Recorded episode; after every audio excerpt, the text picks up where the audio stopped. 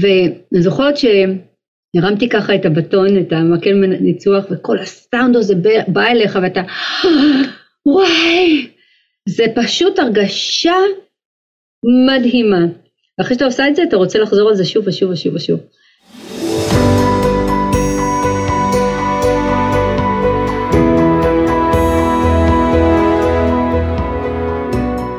להצליח במוזיקה, פודקאסט אופטימי על קריירה במוזיקה, על שיווק למוזיקאים ועל איך לקחת את החלומות שלכם ולהפוך אותם ליום-יום שלכם.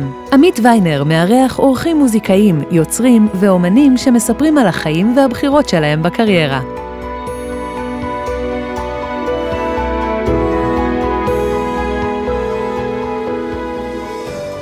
מתחילים.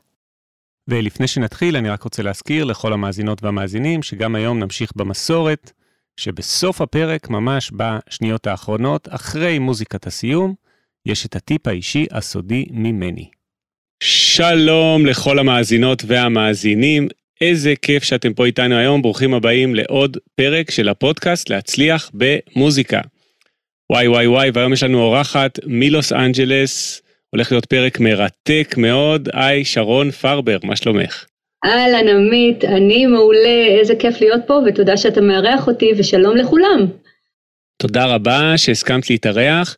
שרון פרבר מלחינה לסרטים, לטלוויזיה, לעולמות הקונצרטים. אה, להסתכל באתר שלך ולראות את כל הפרסים והמועמדויות והדברים שאת עושה זה פשוט אי אפשר לתאר. אני אשמח שעוד מעט אה, תספרי גם. אה, ככה על הקריירה ועל איך הגעת לאיפה שאת היום, אבל רק להסתכל באתר, ארבע מועמדויות לאמי, גרמי שזכית בו לאחרונה, נכון. אה, ועוד אין סוף פרסים של אסקאפ ושל איגודים נכון. אחרים בארצות הברית, מטורף. אז אה, בואי תספרי איפה התחלת בעצם בלימודי המוזיקה בקריירה ואיך הגעת באמת לעבוד היום ב-LA בדברים הגדולים ביותר בהוליווד. התחלתי בגיל שבע. פשוט בשיעורי פסנתר. אה, אני באה ממשפחה מאוד מוזיקלית, הסבא והסבתא שלי מצד אמי ניגנו גיטרה ומנדולינה, היו עושים לנו קונצרטים כאלה כשהיינו ילדים בחיפה, דוד שלי זה קובי אושרת, הוא אח של אמי, אה, אז תמיד הייתה, גם מהצד השני דרך אגב, אבא שלי ניגן פסנתר, אמא שלי הייתה בלרינה, כאילו, אז תמיד הייתה מוזיקה ותרבות בבית, והתחלתי ללמוד יחד עם אחותי, ושהיא גדולה ממני בשנתיים, רינת, ואחרי שנתיים היא אמרה, דה, אני לא רוצה יותר. ואימא שלי אמרה, שרון, את כבר ילדה גדולה, את בת תשע, אמ, את רוצה להמשיך? ואני אמרתי, כן, אני אוהבת, אני אמשיך.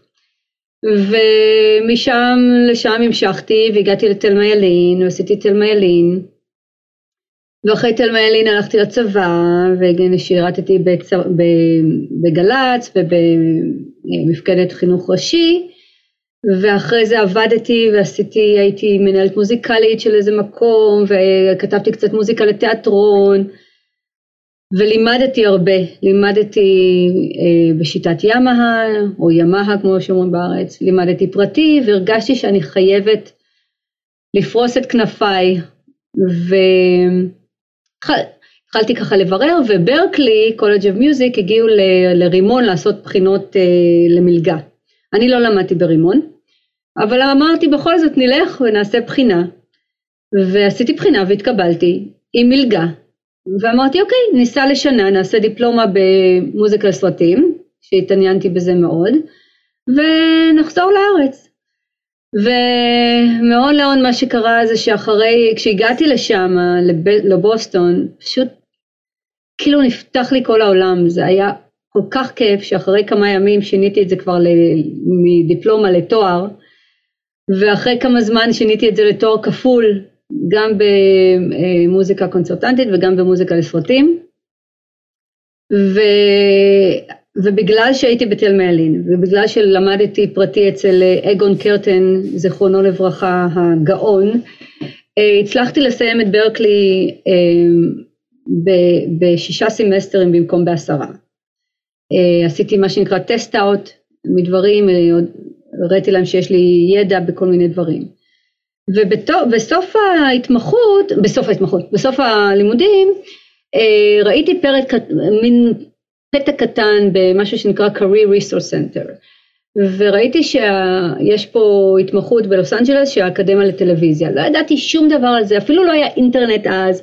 הם ביקשו שנשלח להם קסטת וידאו, if you can believe it, כאילו זה מטורף. אה, ושלחתי, ופתאום אני מקבלת טלפון, שלום שרון, this is ג'ונתן וולף. ואני אומרת, ג'ונתן הוא? אמר לי, ג'ונתן וולף. אני אומרת לו, אה, אני נורא מצטערת, אני לא יודעת מי אתה. איזה בושות. אז הוא אומר לי, אני זה שמחליט על ה-interns ואת הבחירה שלי, ואני המלחין של סיינפלד ושל מיליון, מיליון דברים אחרים, וזה אני ואלף קלאוזן שעשה בזמנו את הסימפסונס. וואו. בדיוק, וכאילו, וואו, כאילו, מתוך כל המיליוני אנשים שניגשו לדבר הזה, איך קיבלתי את זה עד היום אני לא יודעת. ו... וזו הייתה הנסיעה שלנו, היה לי אז את חבר שלי שהיום הוא בעלי, אמרנו ניקח צ'אנס, הגענו ללוס אנג'לס. ועבדתי חודשיים עם ג'ונתן ועם, ועם אלף, שזה היה מגניב כי ג'ונתן בשלב הזה עשה רק מידי, רק מחשב, ואלף היה כל שבוע עם תזמורת. אז הצלחתי לקבל את שני הדברים, אה, מידי באמת היה די בחיתולים, אז, אז כאילו כל הסיפור הזה היה בשבילי ממש אה, מעניין ואיכשהו את, את שני הקצוות האלה לחבר, אה, שהיום זה, זה כמובן חובה, כל מי שרוצה לעסוק במוזיקה לסרטים. ו, ובסוף ההתמחות ג'ונתן אמר לי, את מי את רוצה לפגוש? ואני לא אמרתי ג'ון וויליאמס, אולי הייתי צריכה להגיד את זה, אבל uh, אמרתי שיר, שירלי ווקר, כי כל יום בשלוש, אף פעם לא הייתי עושה שיעורים בשלוש, כי רציתי לראות את סדרת האנימציה בטמן וסופרמן של וורנר ברודרס, שהמוזיקה שם הייתה כל כך טובה, ואמרתי מי עושה את זה, וראיתי שזה שירלי, אז אמרתי שירלי ווקר, וג'ונתן uh, הכיר לי את שירלי, ושירלי לקחה אותי תחת חסותה המוזיקלית. הייתי חודשיים בעיר, וכל שבוע אני בוורנר ברדרס או בפרמאונט אה, עושה תזמור למוזיקה שלה. זה היה מטורף. אמ, ותקופה אחרי שעשיתי את התזמור היא שאלה אותי אם אני רוצה לכתוב לסדרה, כשזה היה בכלל, אמא, אבא, אתם לא יודעים מה קרה, כזה. ולצערי הרב, אחרי שני קיואים שכתבתי, וורנר ברודרס החליטו שאין יותר תזמורת, יש להם 15 שנה של מוזיקה שהם יכולים להשתמש כי הם שולטים בזה. אז הייתי האחרונה לבוא, הראשונה ללכת, אבל השנה שהייתי עם שירלי פשוט לימדה אותי יותר מכל מה שלמדתי בחיים, זה היה מדהים. זהו, ואז, אה, ואז דברים התחילו לקרות, מי שהייתה המיוזיק אדיטור של שירלי, שאחר כך גם הייתה המנהלת הראשונה שלי, רצתה לדעת מי זאת האינטרן של ה-TV אקדמי, והייתה לה חברה שבדיוק ערכה סרט, ובדיוק הבמאי זה היה לשואו טיים, ובדיוק הבמאי היה צריך מוזיקה, ואני בדיוק עשיתי מוזיקה לאיזה סרט קטן, וזה... דברים התחילו לקרות, אמ, ו, והם עדיין קורים, ומה שמדהים בתעשייה הזאת זה שתמיד יש לאן לשאוף. תמיד, זה אף פעם לא נגמר. תמיד אתה רוצה יותר, תמיד אתה רוצה להגיע יותר. אה, כולנו רוצים להגיע לשלב שאנחנו עושים סרטים במיליוני דולרים. אה, אני ברוך השם אה, כל הזמן עובדת, ואני מודה לאלוהים כל רגע, אבל בהחלט אני אשמח לעשות סרט ענק, שאני, זה, זה, עכשיו יש, בקיצור יש כל מיני דברים שקורים כרגע, אבל זה רק אומר שאתה צריך במשך שנים על כל מה שאתה עושה, אם זה משהו קטן, משהו גדול, לא משנה מה, אתה תמיד צריך לעשות את העבודה הכי הכי טובה שלך. כי אף פעם אתה לא יודע מי רואה את זה, מי שומע את זה, ואיך אתה יכול להשתמש בזה הלאה. יפה, כלומר אף פעם לא לקחת משהו כאיזה מין אה, ג'וב חלטורה ולעשות את המינימום אה, מתוך זה שאתה אומר אה, משלמים בזה מעט ואולי אף אחד לא יראה את זה, אלא הפוך, דווקא במשהו שהוא כזה חלטוריסטי במרכאות, או משהו שהוא מרגיש כמו קטן, דווקא לעשות את המקסימום כדי שזה יוכל לפתוח דלתות. תמיד, תמיד, כי באמת אתה לא יודע. במקרה אולי האחיינית של הבמאי אה, הזמינה, שהיא משחקת שם תפקיד קטן, הזמינה את הדוד שלה, אולי הדוד שלה זה ה-Head of Production או Head of Music בוורנר ברודרס, אולי, אז יש שני, שני, שני דברים שיכול להגיד, וואו, מי עשה את המוזיקה המדהימה הזאת, אני רוצה לפגוש אותו, אותה, או וואי, כאילו, באמת, היו צריכים לקחת מישהו יותר טוב. כן. איך, איך אתה רוצה שיתייחסו אליך? בתור מקצוען או בתור חלטוריסט. אי אפשר, אי אפשר, אה, בתעשייה פה יש א' כל כך הרבה שעושים את זה, כל כך הרבה, והמון באמת באמת טובים. אז זה כבר, הקטע של להיות מצוין זה כבר משהו שצריך להיות הדרך שאתה מתחיל בה, ולא להגיד, או, נו, את זה אני לא רוצה, או את זה אני לא רוצה. אם אתה לא רוצה לעשות זה, אל תיקח את זה.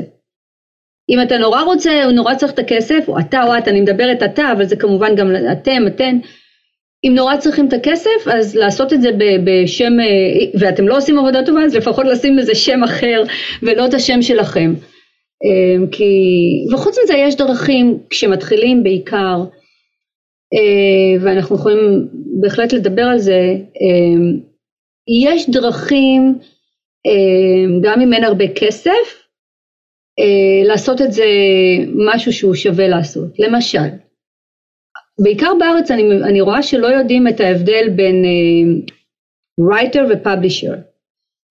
התמלוגים שלנו, לפחות פה, אבל גם בארץ, יש, יש את המוציא לאור ויש את, את המלחין. נכון. ברגע שאתה גם המוציא לאור, אתה שולט בעצם במאסטר, ואתה יכול להשתמש בזה אחר כך שוב.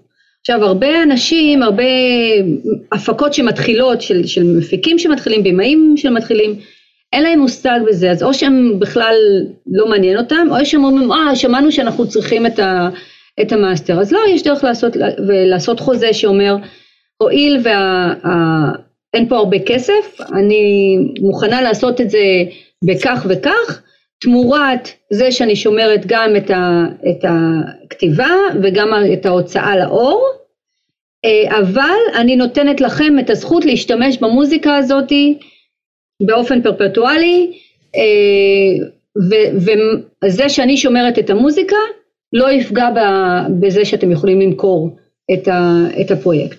אז אם הם מסבירים את זה בצורה כזאת, אז זה באמת, אה, באמת הם מבינים, כי אי אפשר לדרוש הכל, אי אפשר להגיד, יש לי 500 שקל אה, בשבילך או בשבילך ואני רוצה שעה של מוזיקה, אי אפשר לעשות את זה, זאת אומרת כן. אפשר לעשות, אבל אפשר להגיד, אוקיי, אם אין לך קרדיטים ואתה צריך אותם, אתה אומר בסדר אני אעשה את זה אבל בתנאים הבאים. ואז באמת עושים את הכי טוב שאפשר. מאוד מאוד חשוב. יפה, טיפ נהדר. שרון, עוד מעט אני אשמח לשמוע עוד דברים ככה על, אה, באמת על ההשתלבות בלוס אנג'לס וזה, אבל נעשה אה, רגע פיבוט לנושא שאני הרבה שואל את האורחים בפודקאסט, וזה העניין של השראה. עכשיו, אני זוכר שכשאירחנו אותך באקדמיה לפני אה, חמש שנים, אנחנו עכשיו במרץ 23 מקליטים את הפודקאסט, מי שיכול גם לשמוע את הפודקאסט עוד חמש שנים במרץ 28. אה, וכשאנחנו אירחנו אותך ב-2018 במפגש באמת בלתי נשכח אצלנו באקדמיה בירושלים. זה זמן שנעשה את זה שוב דרך אגב. נכון, חד משמעית. אז אני זוכר משפט שציטטת אה, מישהו שאני לא זוכר מי הוא, אולי את זוכרת, על מה זה השראה, ואמרת שבעצם השראה אה, בתחום הזה של הלחנה למדיה, לסרטים וזה, זה בעצם דדליין פלוס צ'ק. נכון, אני אמרתי את זה. נכון, אה, זה את, אוקיי. זה ציטוט שלי. עוד יותר, אז ואני חוזר עליו הרבה פעמים לסטודנטים. אז אה, תספרי קצת מה, האם, אה, איך את רואה השראה ב... כיום, כלומר, מה, מהי ההשראה שלך היום כשאת מקבלת סרט חדש, איך את ניגשת להלחין את המוזיקה לסרט? כן. אה, דרך אגב, אני עדיין חושבת שזה ככה, אבל כאילו אומרים את זה בהומור.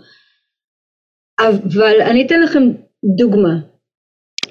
קודם כל יש, יש דבר שקוראים לו טמפ טראק, שזה מוזיקה זמנית שהבמאי או במאית, כן, או האורחים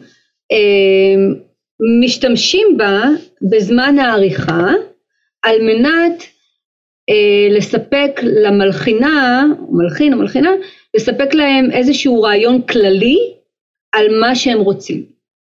כן. אז קודם כל זה כבר נותן לך השראה. כשאני מתחילה סרט חדש לשאלתך הספציפית, הנה הדברים שנותנים לי השראה. כל דבר על המסך. זאת אומרת, לא רק השחקנים והכימיה שבין השחקנים, אלא גם דברים כמו הצבע, מה הצבע? מה הצבעים, ש... האם זה צבע של, אולי אנחנו עכשיו במדבר, מה הצבע?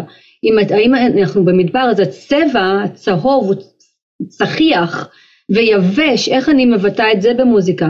אולי אנחנו במקום שהוא אינטימי וקטן, אולי אנחנו במקום שהוא מה שנקרא lush וגדול ו- ו- ו- ו- ויפה, אוטופי או whatever, כאילו הדברים האלה, הדיאלוג, איך שהשחקנים מדברים, אה, וכמובן המוזיקה הזמנית ששמים, זה דבר שהוא, עכשיו, לעיתים רחוקות, באמת רחוקות, אני מקבלת לעשות פרויקט בלי שום temp track, אבל זה מאוד מאוד נדיר, מאוד נדיר, גם כי אין זמן, באמת אין זמן, הרבה פעמים אין, פשוט אין זמן.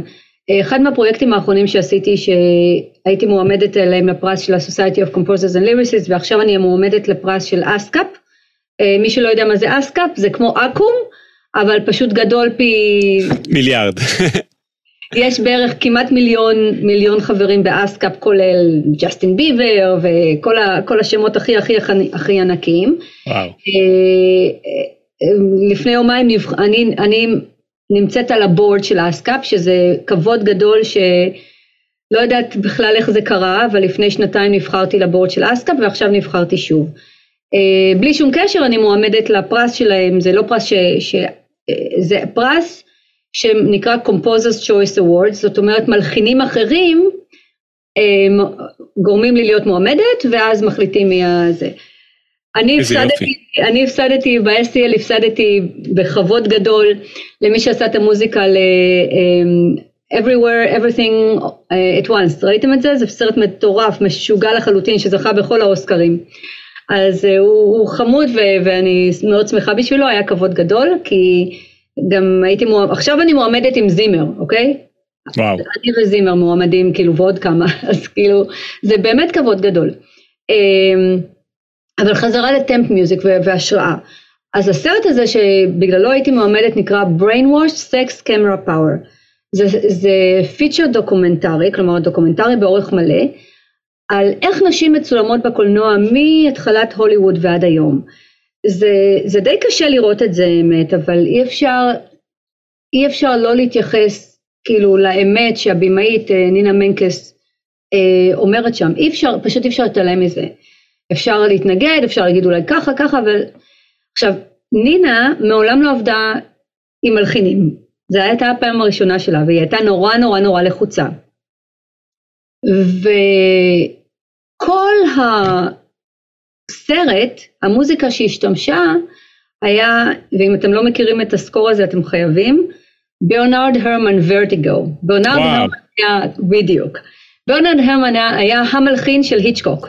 הוא הלחין את הציפור, לא את הציפור, את, את, את, סייק, את כל הדברים של היצ'קוק, הוא היה גאון, באמת גאון, ולהיכנס לנעליים שלו זה באמת באמת היה לא קל, מאוד מאוד מאתגר, גם כי בתוך הסרט עצמו היא שילבה בערך 200 קליפים מכל מיני סרטים אחרים, קטעים קטנים, 20 שניות, 30 שניות, והייתי צריכה לעבור ביניהם, אז לפעמים היו משתמשים במוזיקה מתוך הסרטים האלה, אבל הרבה פעמים לא.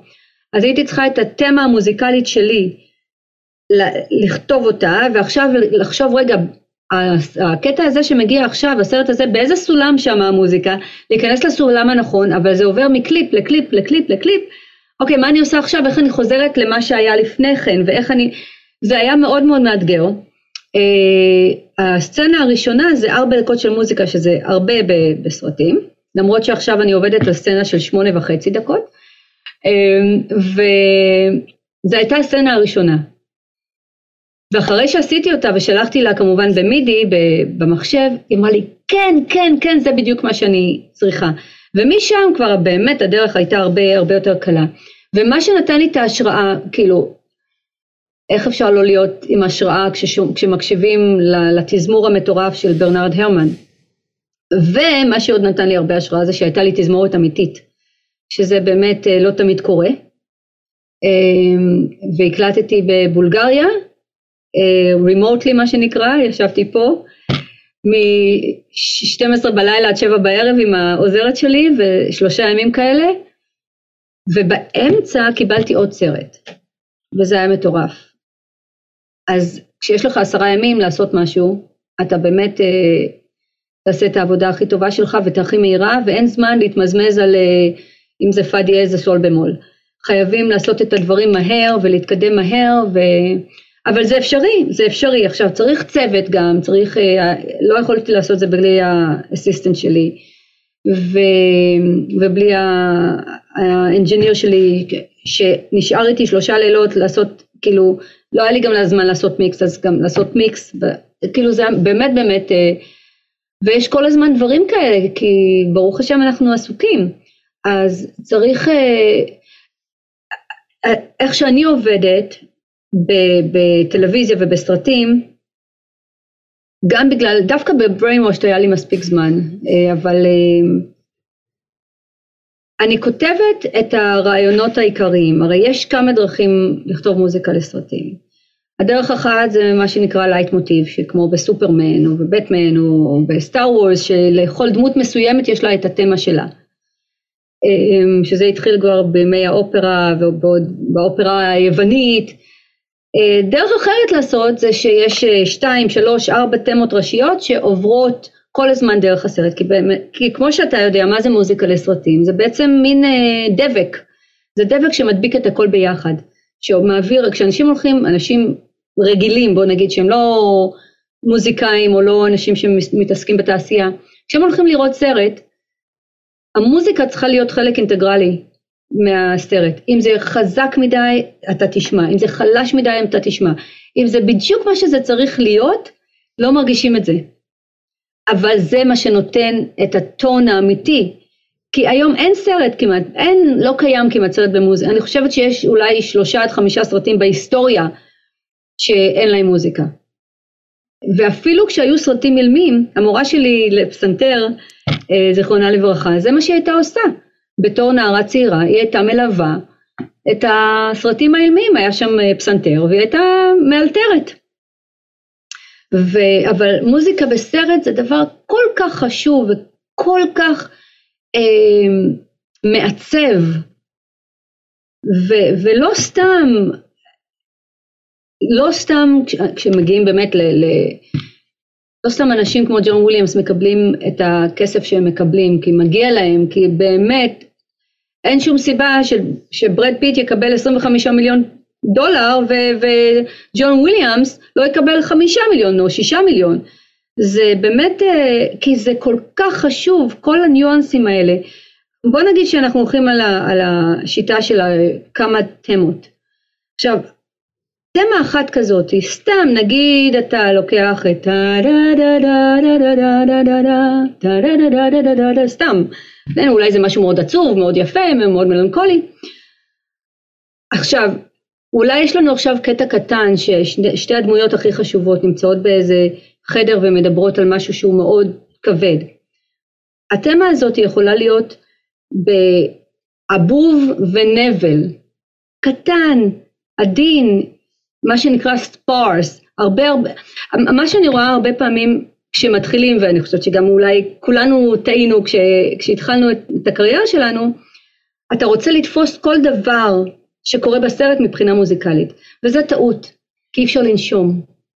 עכשיו בוא נגיד, גם צריך הרבה פעמים, אם יש דיאלוג, צריך נורא נורא להיזהר, צריך לחשוב על, ה, על המנעד, אם זה אישה מדברת זה מנעד אחר מגבר, או מילד, או מבן אדם מאוד זקן, אז איך גורמים למוזיקה שהיא תהיה חלק מה, מהשיחה ולא תפריע. אתה לא יכול, נגיד עכשיו המנעד שלי, זה בוא נגיד מנעד של אה, קלרינט, נגיד באמצע, משהו כזה. אז אם אני אכתוב משהו בדיוק על המנעד הזה זה יפריע, אבל אני יכולה לעשות משהו מלמעלה, יכולה לעשות משהו מלמטה, ככה שיעטוף כמו שמיכה את מה שקורה.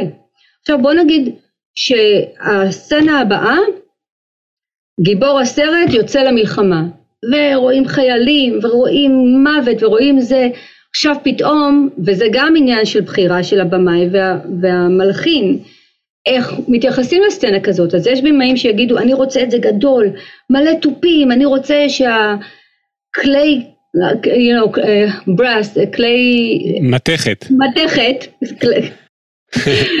אה, יבואו בטם, טה טה טם, טה טה טם, טה טה טה טה, כאלה דברים גדולים, או שהוא יגיד אני רוצה באמת לעשות משהו שהוא against the picture, שלא יעבוד בדיוק עם זה, אלא ירגש את הקהל מאשר יכניס אותו למתח של מלחמה.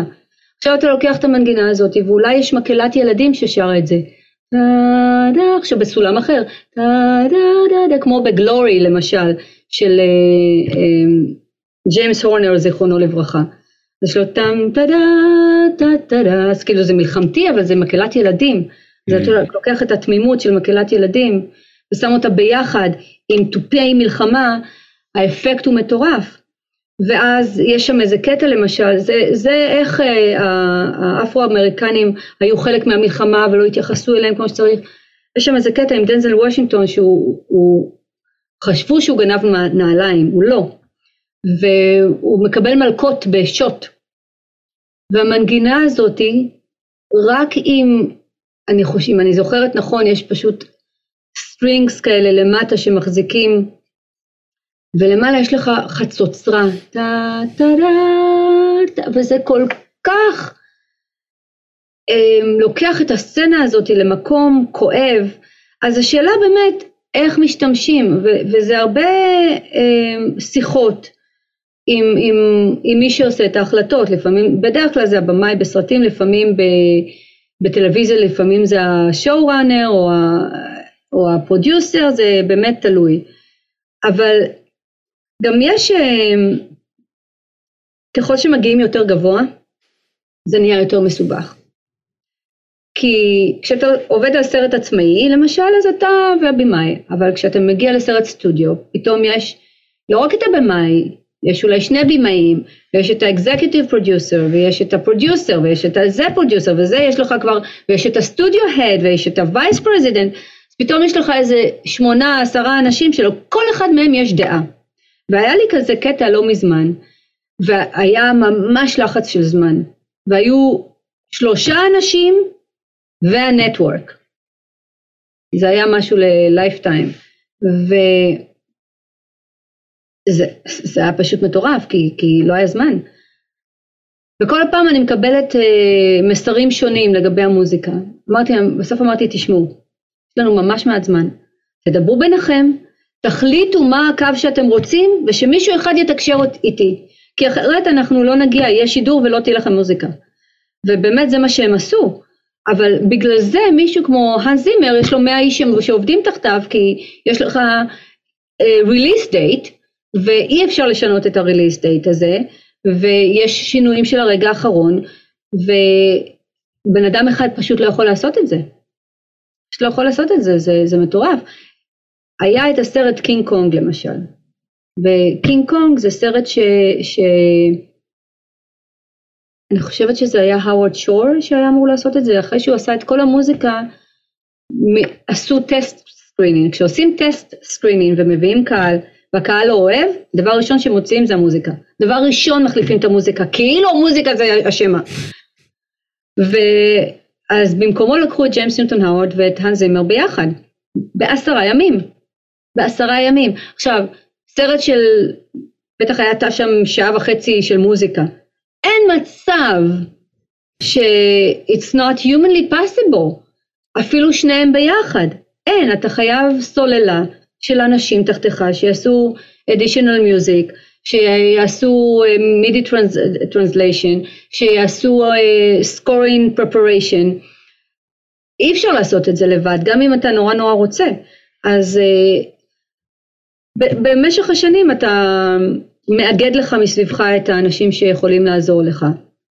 אה, ושוב, זה באמת אה, תלוי. גם עכשיו אני עובדת על סדרה ישראלית דווקא מעולה, ו... אבל אני צריכה, ש... זה המון המון מוזיקה, אז את העבודה הטכנית אני מעדיפה שמישהו אחר יעשה. להקליט את המידי לאודיו ולהכין את זה למיקס, אני מעדיפה שמישהו אחר יעשה, כי אני רוצה להמשיך לכתוב. אז uh, במשך הזמן מגלים מה, מה צריך, וכמובן ככל שאתה גודל אז אתה צריך יותר עזרה, כי פתאום יש לך שני פרויקטים או שלושה פרויקטים בבת אחת, ואני עושה גם מוזיקה קונצרטנטית, ועכשיו רק שלשום הייתה לי פה פרמיירה ענקית עם 180 זמרים, גם את זה צריך uh, לעשות, וגם, אז זה נפלא, זה נהדר, אבל uh, צריך uh, להגיע איכשהו למצב ש, שאתה לא מתמוטט. ו... כן, יש את הזמנים שלא ישנים, שלושה ימים או משהו כזה, אתה בטח גם יודע, יש תקופות שהעומס הוא באמת באמת גדול, כי פתאום הכל בא ביחד. אמ, ו... אז אחר כך מתמוטטים קצת וישנים טיפה ומנסים לחזור למשהו נורמלי. אני יודעת שלמשל שג'ון וויליאמס פותח את המשרד בתשע מתחיל לעבוד, חמש הוא עושה באחת ארוחת צהריים, שתיים חוזר, חמש סוגר את הבסטה. עכשיו לא כולנו ג'ון וויליאמס, הלוואי על כולנו. הוא בן 90 עכשיו נכון? 92? 91. 91, וואי וואי, ועדיין עובד 9 to 5 בגיל 91. כן, הוא עושה עכשיו את, אה, הוא עושה עכשיו את אינדיאנה ג'ונס אה, החמישי. וואי וואי, הלוואי על כולנו, 91, וואו. הלוואי, עכשיו תשמע, אני חושבת שאחת מהסיבות ש, שג'ון וויליאמס עדיין ממשיך לעבוד, וזה אני חושבת משהו לכולנו לחשוב עליו, זה בגלל שהוא כותב מוזיקה. עכשיו, כשאתה כותב מוזיקה, אתה כל הזמן משתמש במוח שלך. כל הזמן אתה צריך להמציא את עצמך מחדש, כל הזמן, כל הזמן, כל הזמן. אז ככל שמתבגרים, הקשרים במוח הולכים ו- ומתרופפים, אבל כשאתה עושה דברים חדשים ואתה חוזר עליהם שוב ושוב ושוב, הקשרים האלה הולכים ונרקמים שוב.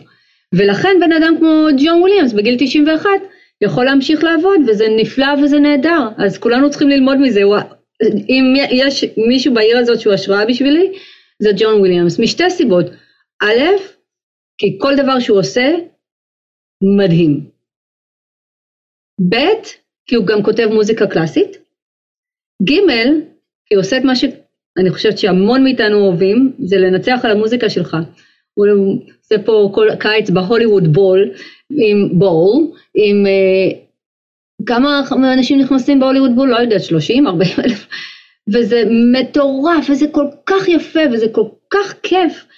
אני פעם ראשונה שניצחתי על תזמורת, זה היה דרך, דרך אגב, אני מאוד ממליצה, אני לא יודעת אם אה, מקשיבים אה, מלחינים צעירים, אבל יש דברים שאני אשמח אה, להגיד לכם איזה דברים כדאי לעשות כדי להגיע לאלה.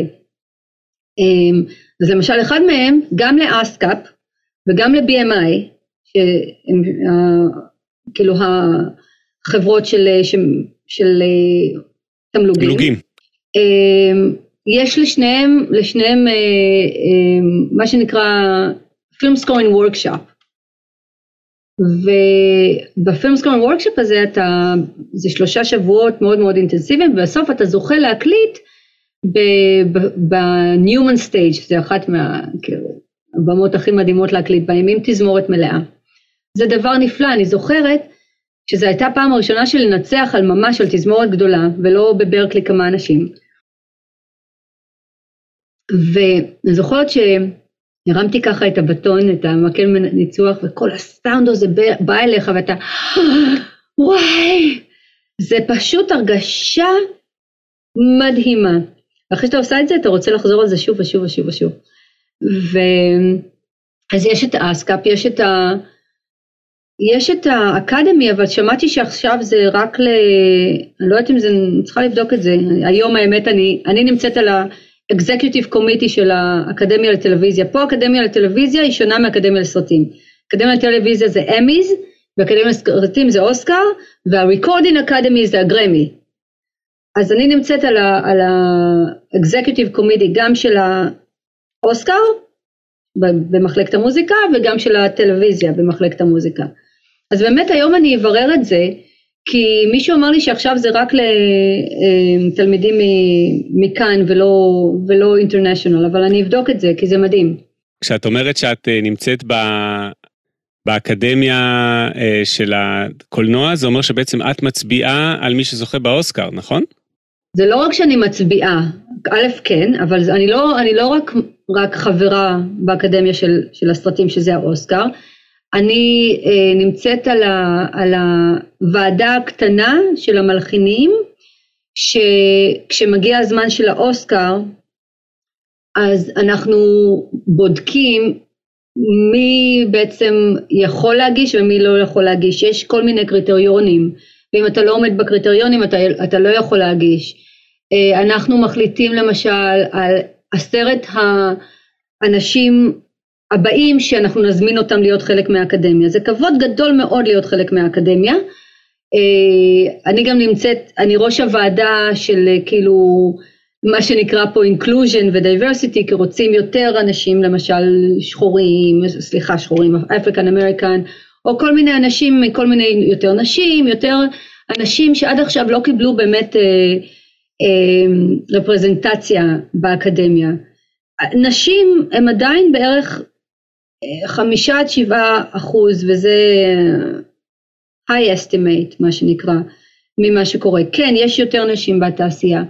אבל עדיין, בטלוויזיה זה קצת יותר טוב, אבל בסרטים הגדולים זה עדיין, אה, עדיין, עדיין אה, מה שנקרא מועדון, מועדון הגברים. אה, תחשוב על זה, 95 אחוז זה גברים והשאר נשים. וואו. 5 אחוז נשים. זה מטורף, אבל שינוי לוקח זמן. אז פשוט אני גם, vice president של ארגון שנקרא The Alliance for Women Film Composers ואנחנו מנסות לשנות את זה. אה, יש באמת התקדמות, יש התקדמות ואני יכולה להגיד לך שהיום גם אה, גברים לבנים אה, היום מרגישים שהם מקופחים כי פתאום נותנים הזדמנויות לאחרים אבל אחרי 200 שנה של רק הזדמנויות לגברים אולי כדאי קצת לאזן את זה אז יש לזה כמה צדדים אבל, אבל יש איזושהי תקרת זכוכית שרק שלוש נשים עד עכשיו הצליחו לשבור אותה, שזאת רייצ'ל פורטמן שזכתה באוסקר, אנ דאדלי שזכתה באוסקר לפני מיליון שנה בערך, והילדור שזכתה על ג'וקר לפני אה, שלוש שנים אני חושבת, אבל הנה עכשיו, מי שהיה מועמד היו רק גברים. רק גברים היו מועמדים השנה. באוסקר עכשיו שהיה האחרון. כן, אני מדברת על, על מוזיקה לסרטים, אני לא מדברת על שירים. כן. אמ, כן, רק גברים היו מועמדים. אז אה, לאט לאט תשמע, שינוי, אה, לכל הנשים שמקשיבות לי עכשיו, או לכל, לכולם, תשמעו, זה לא רק לנשים, זה כל מי שאומר וואי אני רוצה להיות שם וחושב איך בכלל אפשר, בכל מקצוע אפשר להרגיש קורבן. זה עניין של בחירה. אוי לא ייתנו לי כי אני נמוך, כי אני גבוה, כי אני בלונדיני, כי אני עם, עם, אה, מאתיופיה, כי אני מסין, כי אני אישה, כי אני טרנסג'נדר, כי אני whatever. זה בכל מקום ובכל דבר. הבחירה שלנו האם להגיד אוי אין סיכוי, או אוקיי אני אהיה אחד מאלה שמצליחים. עכשיו זה לא שהכל ורוד, יש נקודות שבירה, יש המון דברים שרציתי, רק שבוע שעבר הייתה לי פגישה ב-20th Century Fox. ופספסתי סרט שכל כך התאים לי שזה שיגע אותי. אבל הם כבר בחרו, הם בחרו ברייצ'ל פורטמן, פורטמן מקסים, נהדר, היא מדהימה, כל הכבוד לה, באמת, באמת, באמת, מכל הלב, כי היא נהדרת, אבל כל הזמן אנחנו נתקלים בדברים האלה, התחרות היא עצומה, באמת התחרות היא עצומה והיא יותר עצומה היום בגלל שהעולם נפתח, בגלל שאנחנו חיים בעולם דיגיטלי, הכל נפתח. הנה אני יכולה לשבת פה ולהקליט בבולגריה, אני עושה עכשיו סדרה ישראלית, אני פה, הם שם, כאילו אז מה? כל, הכל כל כך פתוח שזה מצד אחד נהדר, כי אני יכולה לשבת פה ולעבוד עם הארץ גם, אבל מצד שני גם ההיצע וכל מי שרוצה לעשות את זה, זה פשוט המון המון המון המון אה, המון אנשים. אז אבל, אז מה? אז מה, אנחנו, אנחנו מארץ מטורפת, אנחנו לא יכולים אה, קצת מרפקים וקצת אה, זה, מה שכן צריך לזכור שהישירות הישראלית לא תמיד עובדת, צריך ללמוד את, ה, את השפה הנכונה ועדיין להישאר עצמנו. אז אם אתה רוצה להגיד למישהו שהמוזיקה הזאת על הפנים, יש דרכים להגיד את זה. אמ, אנחנו רוצים להגיד כאילו זה ממש נורא וזה היום ומה חשבת ומה זה, אבל יש דרכים להגיד את זה בלי לגרום לבן אדם להתמוטט נפשית, כי אנחנו אומנים, אנחנו אנשים נורא נורא נורא רגישים, או מאוד מאוד רגישים, גם נורא רגישים, ו... אנחנו יכולים להיות יום אחד שמה בשמיים כי ג'יימס נוטון האווארד אמר שאני מדהימה, או מחר אני אהיה שמה כי הסוכן הזה לא רצה לקחת אותי. אז כאילו מה, אני לא מספיק טובה? זה, זה כאילו, וזה קונסטנט, ובעיקר בהתחלה. ואני רוצה להגיד לכם משהו הכי חשוב לאלה שרוצים לעשות את זה. אני תמיד אומרת את זה לכאלה שמתחילים וכאלה ש... לא רק שמתחילים האמת, לא רק שמתחילים, כי גם אני אה, חוויתי את זה על בשרי, והיום אני הרבה יותר מודעת, אבל קנאה במישהו אחר, בגלל שהוא או היא מגיעים לפניך, אפילו שהם היו אותך בכיתה, זה רעל. נכון. הרעל הזה מתמוסס לתוך העצמות של, שלנו, מי שמקנאים בו לא מעניין אותו, עכשיו uh, on top of the world, כי הוא רק עכשיו הוא קיבל את הדבר הזה, נכון? אז בעצם מי סובל מזה? אנחנו. וכאשר אנחנו בפנים רע לנו, זה גם אה, יתבטא אה, בצורה לא נעימה, בצורת מחלה הרבה פעמים, בצורת שישות, בצורת כל מיני דברים אחרים. וזה לוקח שנים באמת כאילו לנשום ולהבין שכל אחד מאיתנו יש לו את השביל שלו. תראה, אני יכולה עד, מהיום עד מחר להגיד איזה מטומטמת הייתי כששירלי ווקר אמרה את רוצה שאני אכיר אותך להאן זימר ואמרתי לא. אמרתי לא בגלל פחד, כי הייתי בהתחלה פחדתי שאני לא מספיק טובה, שזה מטומטם, כי בגלל זה אני אלך אליו ללמוד, נכון? אבל משום מה השביל שלי הוא שביל מאוד אינדיבידואלי. אף פעם לא, חוץ משירלי ווקר, אף פעם לא עבדתי בשביל מישהו אחר. אף אחד אחר לא לקח אותי חסותו, יש, יש מלחינה ישראלית בשם נעמי מלומד שהיא מאוד הולך לה עכשיו, כי מייקל ג'י אקינו לקח אותה תחת חסותו והוא, והוא באמת פותח לה, זה היא מקסימה, היא נהדרת, שמחה מאוד בשבילה. והיא מתארחת פה באחד הפרקים הבאים, אחד הפרקים הבאים, אז לכל המאזינות והמאזינים, נעמי גם תהיה פה ממש עוד כמה אה, מצוין. פרקים. מצוין, נעמי נהדרת, מתוקה ובאמת. עכשיו, נעמי יש לה את השביל שלה, לי יש את השביל שלי, למישהו אחר יש את השביל שלו. זה לא משנה למה היא הגיעה למייקל. אני הגעתי בדרכים אחרות. וכל אחד זה, זה, לפעמים זה קשה ללכת בשביל שלנו, לא להסתכל ימינה, לא להסתכל שמאלה, להגיד זה השביל שלי ויש לי את השביל המיועד הנכון הזה. כי אפילו אנשים שאומרים עכשיו וואי הייתי מת להיות שרון, אבל לא, אתם לא רוצים להיות שרון, אתם רוצים להיות עצמכם, למה שתהיו שרון? יש לכם את הקול שלכם, את ה... את ה אני אכנס לעוד משהו קטן, כשאתם כותבים, נורא נורא חשוב לשמור על הקול העצמי. עכשיו, כן, אנחנו מאוד מאוד אה, מושפעים ממלחינים אחרים שאנחנו מקשיבים להם. זה בסדר, זה מצוין, אבל כבר יש לנו את מוצרט, יש לנו את בטהובן, יש לנו את ג'ון וויליאמס. איך אפשר ללמוד מה masters האלה את, את היכולת שלהם לעשות, לקחת משהו כזה קטן ולעשות אותו מדהים ונפלא, ועדיין איכשהו לשמור על הקול שלנו. וזה נורא תלוי באיך אתה גדל. למשל, אני לפני שנים אה, עשיתי סרט ישראלי שקראו לו מפריח היונים, שמבוסס על הספר, סרט מקסים, שבעצם אה, מתרחש בעיראק, ומתוך אה, נקודת מבט של בחור צעיר. פיצ'ר, והסרט אה, כולו אה, דובר ערבית, וזה על, על איך הקהילה הכי גדולה, היהודית הכי גדולה שהייתה בעיראק, חדלה מלהתקיים כי, כי הם נחשבו לבוגדים והוציאו אותם להורג, להורג עד שישראל עשתה מין exchange והביאה פלסטינאים לשם ולקחו אה, יהודים לארץ. ו... עבדתי עם מישהו מקסים שהוא כבר לא איתנו, אלכס, שהיה האנציקלופדיה המהלכת אה, לכל, לכל המוזיקאים בארץ, הוא היה אה, דאבין אה, מיקסר מה שנקרא, ו, ומנהל מוזיקלי, הוא היה פשוט מדהים אלכס. ו,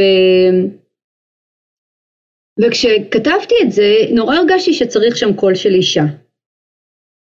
ואמרתי, אוקיי, מה אני אעשה?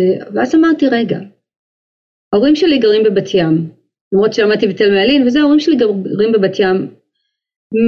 מהגג שלהם אפשר לשמוע את המואזין שכל ערב של יפו עתיקה.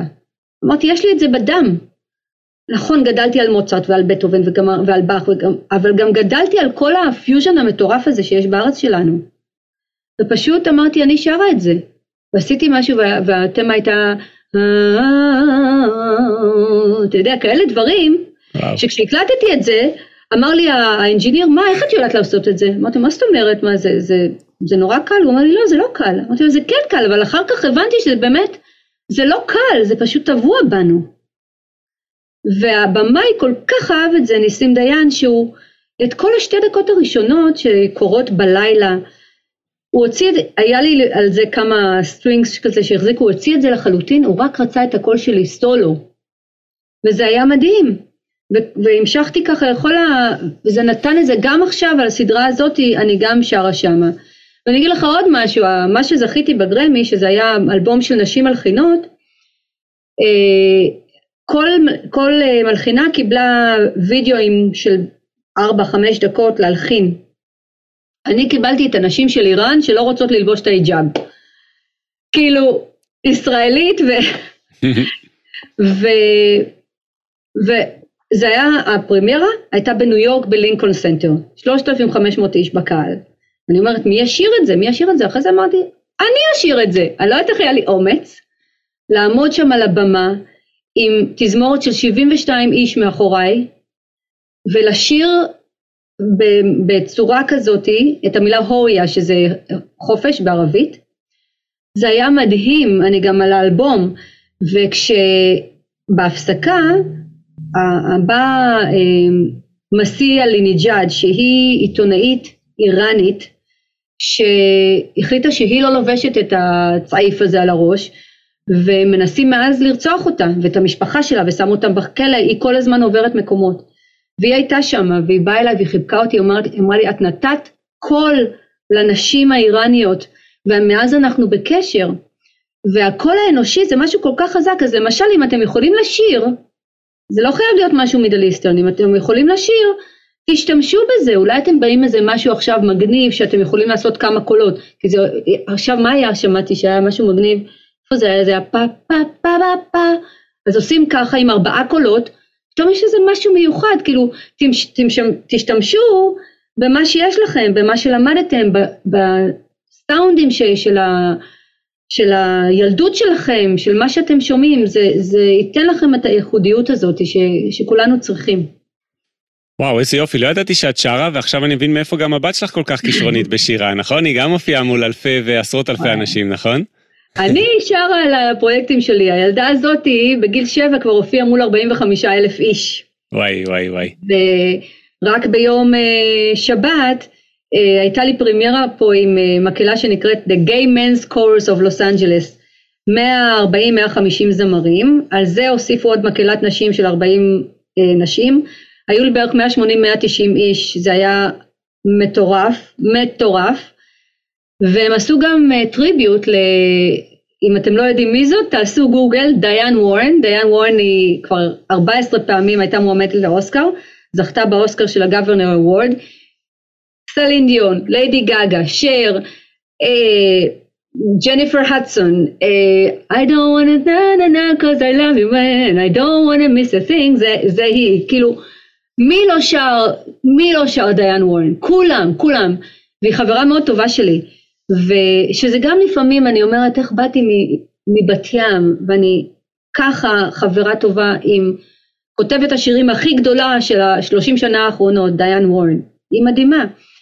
אז עשו לה טריביוט, אז uh, ביום שישי פתאום התקשרו אליי ושאלו אם עדן, הבת שלי שהיום בת 12, מוכנה לשיר את השיר שנקרא Applause, שהיה מועמד השנה לאוסקר, וזה היה מדהים, מי שרוצה לכו לפייסבוק שלי ותראו את זה, מדהימה, אז כן, גם לה יש uh, בהחלט קריירה, יש לה, יש לה שמיעה אבסולוטית, והיא, כן, עכשיו מטיסים אותנו לפלורידה לפתוח שם את יום העצמאות, כי שמעו אותה שרה. אז, אז כן, זה עובר במשפחה, ובעלי מתופף. איזה יופי. אז הכל במשפחה, כן. איזה יופי. כן. וואו, אני חייב להגיד, שרון, שהפודקאסט הזה נקרא בעצם אה, להצליח במוזיקה, ואז המשפט הבא זה פודקאסט אופטימי על קריירה במוזיקה ועל הצלחה במוזיקה, ובינתיים את ממש הפרזנטורית של הפודקאסט, כי אני אה, ממש מרגיש איך לאורך כל הפרק וכל מה שדיברנו עד עכשיו, אה, ממש נושבת ממך האופטימיות הזאת, והדבר הזה שאמרת של לא לבכות על שלקחו לי, ואני מישראל, ואני זה, ואני זה, ואני זה, ואני כל הדברים שגורמים לי לא להצליח, אה, במקום לחשוב על מהם החוזקות ואיך בכל זאת לפלס את הדרך אה, נכון. ולהצליח. אה, ואני זוכר גם את האופטימיות הזאת שלך גם, גם אצלנו כשהיית באקדמיה, באמת לפני חמש שנים כשעשית את ה master class הזה, וגם עוד בעוד מפגש שעשית פה בישראל שפגשתי אותך נכון. בתיבה ביפו. נכון, גם אני זוכר את זה ש... כן, אני ממש חושב שזה מין משהו כזה ש... ממש אני זוכר אצלך שזה כזה מין אה, גישה כזאת. נכון, ותראה, זה לא שתמיד קל. יש, כולנו נשברים לפעמים, אנחנו בסך הכל אנשים. אז אני זוכרת אה, קטעים שנשברתי כי, כי וואי, זה, זה היה כל כך קרוב. למשל הסרט הזה של, אה, של 20th century, זה היה כל כך קרוב, הייתי כל כך קרובה. אבל הגעתי קצת מאוחר לזה. אז יש לי שתי אפשרויות. עכשיו, זה לא שלא התאכזבתי, כן? בוודאי שהתאכזבתי. אני מתארת לעצמי שאם לא היה לי שום דבר אחר כרגע הייתי מתאכזבת יותר, אבל תמיד יש לי משהו. תמיד יש לי משהו, כי אני, כי אני עובדת בשביל זה שיהיה לי, אה, שיהיה לי עוד תמיד משהו. ואני אתן לכם תכף דוגמה. אה, אבל אני יכולה להגיד, וואי, איזה באסה, לא קיבלתי את זה. אני יכולה להגיד, איזה באסה, לא קיבלתי את זה, אבל הם יודעים מי אני ב-20th century, והם אוהבים אותי עכשיו, אז משהו יבוא מהם בקרוב. כאילו, אין לי דרך אחרת, לח... יש דרך אחרת לחשוב, אבל מה היא תיתן לי? נכון. ואני כאילו, אני נמצאת בפגישה עם ה-head of music של 20th century. אז למה, למה להגיד, אוי, איזה באסה או איזה באסה? כן, כן, קצת מבאס. עכשיו, שוב, ככל שמתקדמים, אז התחרות גם הולכת, האנשים שאתה מתחרה איתם הם גם ברמה יותר, רמה יותר גבוהה, אז כמובן ש, ש, שלפעמים זוכים ולפעמים לא זוכים. אמ, אבל צריך כל הזמן, יש לי סוכנת נהדרת, והיא זאת שמביאה אותי לכל הפגישות האלה, וורנר ברודרס וזה, ופה ושם וזה, אבל אני עדיין צריכה לדחוף. אתם חושבים, אם מישהו חושב שברגע שיש לכם סוכן זהו נגמרה העבודה אתם יכולים לשבת ככה ושום, והכל יקרה, זה לא נכון. זה לא נכון בכלל, כי סוכנים בכלל חושבים הרבה פעמים שאתה צריך להביא את העבודה והם רק יסגרו את הדיל. זה קורה הרבה פעמים, אלא אם כן באמת אתה אחד מהגדולים שהם רוצים אותך. אז כל הזמן צריך להמשיך לדחוף, וכל הזמן צריך אה, באמת ליצור. אתן לכם דוגמה על יצירה. אמ, אני לא, לא אזכיר את השם של זה, כי זה, החוזה עוד לא נחתם, אבל לפני ש... כמעט 12 שנה קראתי ספר מדהים, ואמרתי, וואי, מעניין אם מישהו עושה מזה סרט. הלכתי, בדקתי, ראיתי שרידלי סקוט עושה מזה סרט. וואו, רידלי סקוט, איך אני אגיע לשם? כתבתי לסופרת. ואמרתי לה, תשמעי, אני קראתי את הספר שלך, אני יודעת שזה רידלי סקוט וכולי וכולי וכולי, אבל אני כל כך אוהבת את זה, אני אשמח אם, אם יש אפשרות. והיא אמרה לי, והיא חזרה אליי, ואמרה לי, אה, אני מאוד אוהבת את המוזיקה שלך, אני לא יודעת מה אני יכולה לעשות, וזה, ופה ושם. והיה כזה ונורא רציתי לפגוש אותה, והעוזרת שלה תקשרה איתי. ואז נסענו לווגאס, לפני הרבה שנים, וידעתי שהעוזרת שלה גרה בווגאס, אז לקחתי את ה, מה שנקרא אינישייטיב, כתבתי לה, אנחנו נהיה בווגאס, אפשר לקחת אותך לארוחת ערב? היא אמרה לי כן.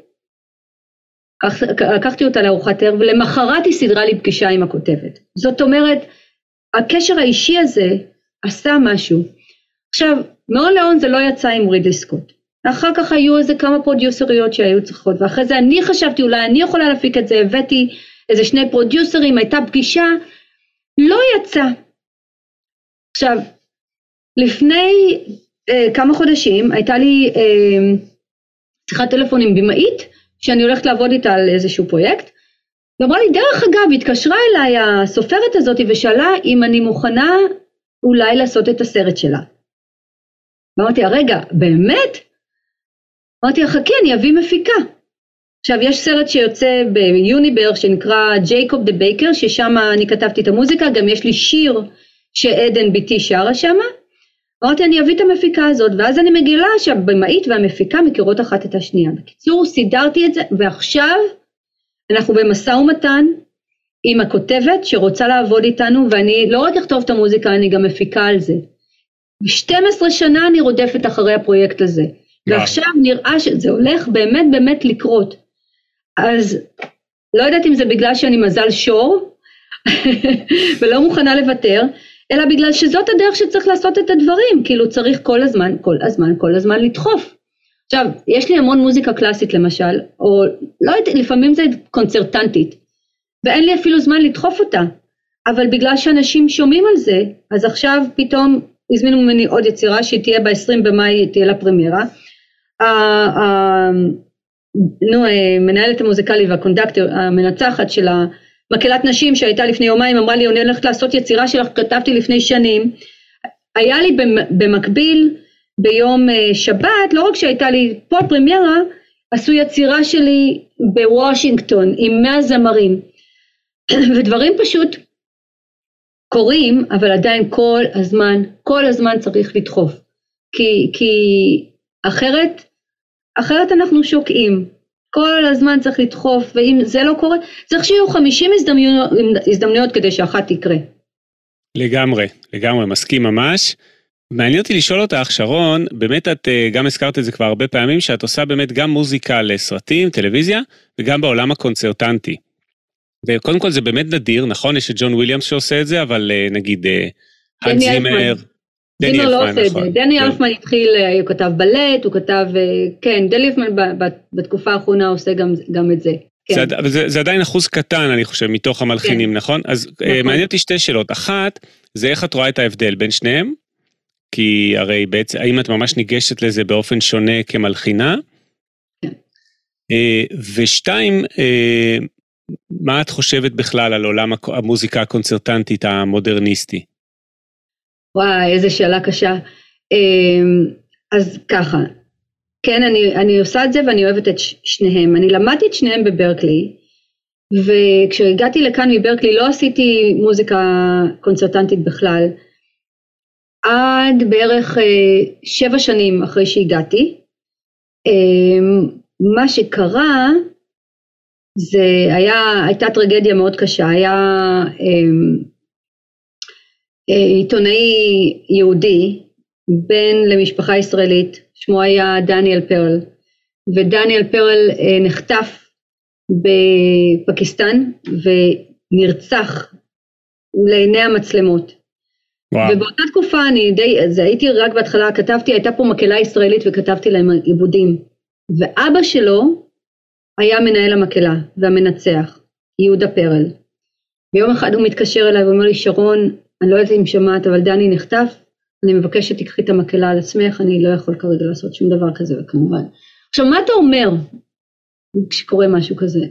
אין מה, אי אפשר מה, אין מה להגיד, אתה, אתה, זה כל כך קשה, כאילו, מה אתה אומר? לא, הוא יחזור? הוא לא יחזור, הוא, הוא נמצא אצל איסלאמיסטים מטורפים, פנאטים שרק, שהגיעו, שראו שהוא יהודי בכלל, אבל כשהוא גילו שהוא גם בן להורים ישראלים, לא היה לו סיכוי בכלל. אז לקחתי אה, את הפואמה של נתן אה, אלתרמן, האם השלישית, ופשוט ישבתי, בלי שאף אחד ייתן לי כסף או משהו, ישבתי והלחנתי אותה למקהלת הקפלה. כי הרגשתי צורך, ו... והזמנתי 13 חברים להקליט את זה איתי, ואני זוכרת, אני הייתי בהתחלה אז, ואמרתי, איך אני משלמת לאולפן, זה היה די הרבה כסף, איך אני משלמת לאולפן, איך אני עושה את זה? אמרתי, לא משנה מה קורה, אני עושה את זה בשביל יהודה ורות. ופה בשבת יש דואר. אני הקלטתי ביום ראשון. בשבת קיבלתי את הצ'ק הראשון שלי מאסקאפ. בדיוק על הסכום שהייתי צריכה. ואמרתי, יש אלוהים בשמיים, כי אחרת אי אפשר להסביר את זה. והקלטתי את זה ושלחתי את זה ליהודה, והוא התקשר אליי והוא אמר לי שהוא הקשיב לזה 13 פעמים אחת אחרי השנייה וזה הביא לו כל כך הרבה comfort, כי אני התחלתי את היצירה כשהוא נחטף ואני סיימתי אותה אחרי שהוא נרצח. אז זה כבר היה אחרי שהוא מת. ולאחר כך, גם דרך איזה קשר, זה הגיע ללוס אנג'לס Master Chorale, ופה אה, עשו את זה מול 3,500 איש, הייתי, זה היה אה, שוברט, בריטן, שטראוס ופרבר. ואני אומרת כאילו, מה אני עושה פה עם, עם ה... אבל הבנתי אז משהו נורא חשוב, כי המקהלה הייתה, זה באקפלה וזה נגמר ב unison כזה, ואחרי שהיצירה נגמרה, למרות שהיו את המילים, היה, כאילו, הם לא מבינים כל מילה, אבל היה, היה שקט, דממה, כי זה היה כל כך כבד, והאפקט של זה היה כל כך גדול. ורק אחרי זה 30 שניות אנשים התחילו, התחילו למחוא כפיים. ויומיים אחרי זה הייתי באיזה אירוע של מוזיקה מודרנית. והיה שם איזה נגן טרומבון עם נגנית קוטו יפני ואימפרוביזציה וזה ש... אליי זה, זה, זה לא כל כך דיבר, אני מעריכה כל מוזיקה וכל מי שעושה מוזיקה, אבל אליי לא כל כך דיבר, אבל פתאום הרגשתי כאילו אני אולי כותבת מוזיקה יותר מדי רומנטית, מלודית, לא יודעת. למרות שלהורים שלי למשל היה קשה לשמוע את היצירה הזאת כי יש בה הרבה דיסוננטים ודברים כאלה. ואז פגשתי שם את ה executive director של ה Los Angeles Master Chorale והוא בא אליי ואומר לי שרון אני כל כך התרגשתי מהיצירה שלך. אמרתי לו אבל אני מרגישה פה שכאילו אני ככה וככה, הוא אומר לי או, עזבי את השנים עשר איש שמחאו כפיים. always write what's in your heart. וזה לא עזב אותי ומאז, תראה, מוזיקה זה דבר מאוד מאוד סובייקטיבי, זאת אומרת, ואובייקטיבי גם, כאילו, יש אנשים שאוהבו מה שאנחנו כותבים, מאוד. יש אנשים שיגידו, אה זה בסדר, יש אנשים שיגידו, אני לא אוהב את זה, ושיגידו, אני שונא את זה, שונא את המוזיקה של שרון, זה מזעזע. יש ויש. בסופו של דבר, אי אפשר לרצות את כולם. אז אנחנו צריכים קודם כל לרצות את עצמנו ולקוות שאחרים יאהבו את זה. אי אפשר, זה עניין של טעם, זה כמו שלא כולם אוהבים אה, גלידת שוקולד. אני לא אוהבת גלידת שוקולד, אני יודעת, זה מוזר, אבל יותר טעים לי מנגו, מה אני אעשה? תביא לבן שלי, הוא מת על גלידת שוקולד. גם הבת שלי, גם בעלי, ואבא שלי, כולם. אז באיזשהו שלב אנחנו צריכים להבין ש... תראה, אני, פחות, אני יותר מתחברת לג'ון וויליאמס מאשר לרייך. מה לעשות? אבל זה עניין שלי, כאילו. עכשיו, מקבי מוזיקה מודרנית, אני חושבת שיש לזה מקום, כאילו מוזיקה שממש באמת מרגישה יותר שכלתנית מאשר יותר מהלב. יש לזה מקום, לכל דבר יש מקום, ושוב, כל מי שכותב מוזיקה אני מורידה את הכובע, כי זה לא קל. אבל יש, אני חושבת, דרך לשלב. אתה לא יכול לעשות קונצרט של אך ורק מוזיקה חדישה, ולקוות שהקהל ינהור, ינהר ברגליו וירגיע וכולם, זה לא יקרה. היה פה כזה סיפור עם הלוס אנג'לס פילהרמונית, אה, כשאספקה סלונן לקח את הפיקוד על זה, כאילו פתאום לא היה כל המאסטרס, לא היו, היה רק מוזיקה מודרנית ופשוט הקהל הצביע ברגליים ולא בא. אז אתה יכול לעשות נגיד שלושת רבעי תוכנית של, של דברים שהם יותר קומוניקטיביים ויצירה אחת שהיא פחות אז, אז זה, יהיה, זה יהיה מעניין. ומוזיקה מודרנית יש לה כל כך הרבה גוונים וכל כך הרבה דברים ו... אבל אני די חושבת שמה שקורה בתקופה האחרונה זה שאנשים חוזרים למלודיה ולהרמוניה ו- ולדברים היותר קומוניקטיביים ואני חושבת שחלק מזה זה בגלל שמה שקורה בעולם, העולם הזה כרגע בתוהו ובוהו, לא רק בישראל, גם פה וגם פוטין, שמוטין, רסין, איראן, ישראל, בלגן, בלגן מטורף. אז כשאנשים לוקחים שעה וחצי, שעתיים, לפעמים יותר, אתה צריך להתלבש, לצאת מהבית, לזה, לנסוע, כשהם לוקחים כמה שעות מהיום שלהם ובאים לקונצרט, הם רוצים לברוח קצת מהמציאות הזאת. הם רוצים להרגיש, הם רוצים שיהיה להם נעים ולא נעים ועצוב ושמח וקשה ו- ואופטימי, הם רוצים את הרגשות שמוזיקה מביאה. אז אם גם נותנים להם משהו לחשוב עליו זה בסדר, אבל אי אפשר שהכל יהיה רק, רק שכלתני, אלא אם כן זה אנשי אקדמיה שזה מה שהם רוצים לשמוע. אז, אז אני חושבת שלכל דבר יש מקום וזמן, אבל אני גם באמת באמת חושבת, אני רואה, אני רואה איזשהו, תראה, אתה מסתכל על קונצרטים של מוזיקה לסרטים ברחבי העולם, זה מפוצץ. שם באמת אנשים נוערים ברגליים. נכון. יש פשוט על, עשרות אלפי אנשים בכל קונצרט. למה? לא רק בגלל הסרטים, כי הרבה פעמים, אני הייתי למשל בקונצרט לפני שבועיים של הסטנטה ברבר סימפוני, שחברי היקר ניר קבריטי הוא המנהל המוזיקלי שלה, זה היה קונצרט של מוזיקה של ג'ון וויליאמס, בלי וידאו, בלי כלום, רק מוזיקה. היה מפוצץ, וזה היה מקסים, זה היה מדהים, פשוט מקסים. כי אנשים רוצים ללכת למקום שיהנו ממנו, אחרי זה לאכול ארוחת ערב ולהגיד וואי איזה יופי השינדלר ליסט הסולנית הייתה מדהימה. ו, אז, אז בגלל זה אני חושבת שיש היום חזרה מסוימת ל, ל, לדברים היותר קומוניקטיביים. ואני חושבת שלמוזיקה לסרטים יש אה, חלק גדול בזה שיביאו את זה בחזרה. כן האמת שאני ממש מסכים אני רואה את זה בהרבה סיורים שלי באקדמיות בחו"ל. אה, בשנים האחרונות אני ממש רואה את הגישה הזאת שנגיד אצלנו באקדמיה בירושלים התחילה לפני 22 שנה נגיד כשפתחו מה שנקרא מוזיקה רב תחומית שהיא בעצם גם מוזיקה מסחרית מוזיקה לסרטים אה, מוזיקה שהיא יותר קומוניקטיבית וגם ג'אז אה, וזה משהו שאני רואה עכשיו ממש גם תלמידים שלנו שאחרי זה הולכים ללמוד בחו"ל. נגיד סתם דוגמה ב Royal Academy of Music מוסד שהוא בעצם מאוד מאוד שמרני אנגלי וזה אז היום בעצם בתוך המחלקה שלהם לקומפוזיציה יש גם film scoring שזה ממש בתוך ה composition זה אפילו לא מחלקות נפרדות. כן. אותו דבר הייתי במאנס בניו יורק שביקרתי שם שזה גם מוסד מאוד שמרני את יודעת של 120 נכון. שנה. אז זה כן. ממש אני, אני ממש רואה את הגלים האלה. כן כי אנשים צריכים משהו להתחבר אליו.